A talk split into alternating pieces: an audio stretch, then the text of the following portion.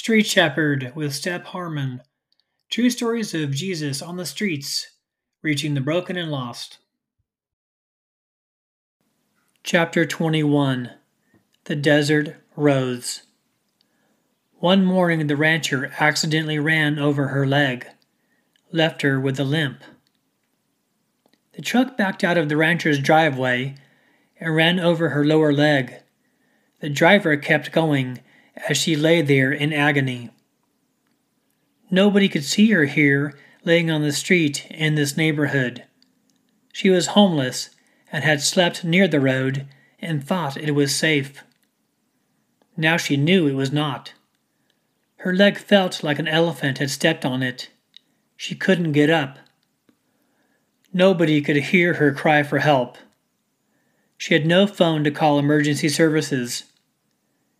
In her late 70s, she had nobody no family, no friends. In fact, she felt like a ghost as she wandered through this hot desert town. For weeks she walked with a limp and thought her leg was permanently damaged. It was hard enough being elderly and homeless, and now to have a fractured leg? The hundred degree wind blew across the city, and she sat outside a fast food restaurant. As I walked in, I noticed her. Would you like something to eat? She said a soft no and stared at the street and cars passing by. Her face looked like worn out shoe leather, brown and wrinkled with sun and time. But something more, too a hard, hard life. She had a thousand mile stare that many who have been in war have. How about a cold soft drink? It's hot out here, I followed up. She looked at me, hardened eyes evaluating. How many people had she seen in her life who had bad intentions? Too many. She had learned not to trust anymore, not to trust. But then she said, Okay, a Sprite, please. Other customers jostled past me to get into the restaurant, walking by us as if we were both invisible now. I went to the ordering counter and got food and two drinks. Went outside and gave her the cold soda. I went inside to eat, and she stayed outside.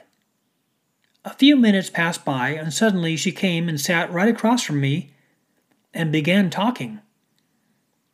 Now, before I had embarked on this long road trip, a nine hour drive I was making through the desert, I had asked God to take me where He wanted to show me who to help. And having been healed by God myself, I asked if anybody needed healing, that they would tell me what was wrong. I didn't want to walk around asking everyone, Do you need healing? There had been so many phonies and televangelist types who had abused the idea of healing. that The last thing I wanted was to be lumped into that group. With God and me, it's always 100% real.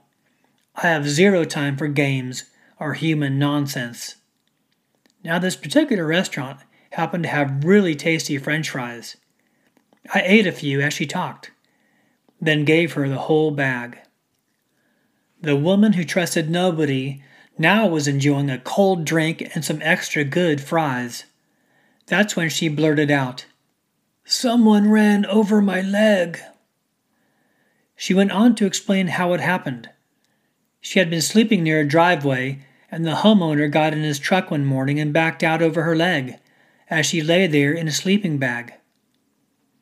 The Holy Spirit spoke to me. You asked me to have them tell you they needed healing, so here we are. You mean right here in this fast food place?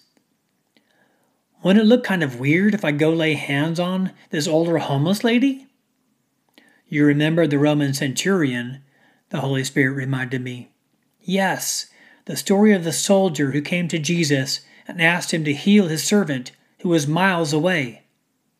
Jesus offered to walk to the man's home, but the centurion said he understood authority and that all Jesus needed to do was give the command. Matthew 8 5. It wasn't about distance, it was about who Jesus is. She sat five feet away. Nothing for Jesus. I spoke to the woman. God is going to heal your leg. Do you believe this? She looked over and said, Yes.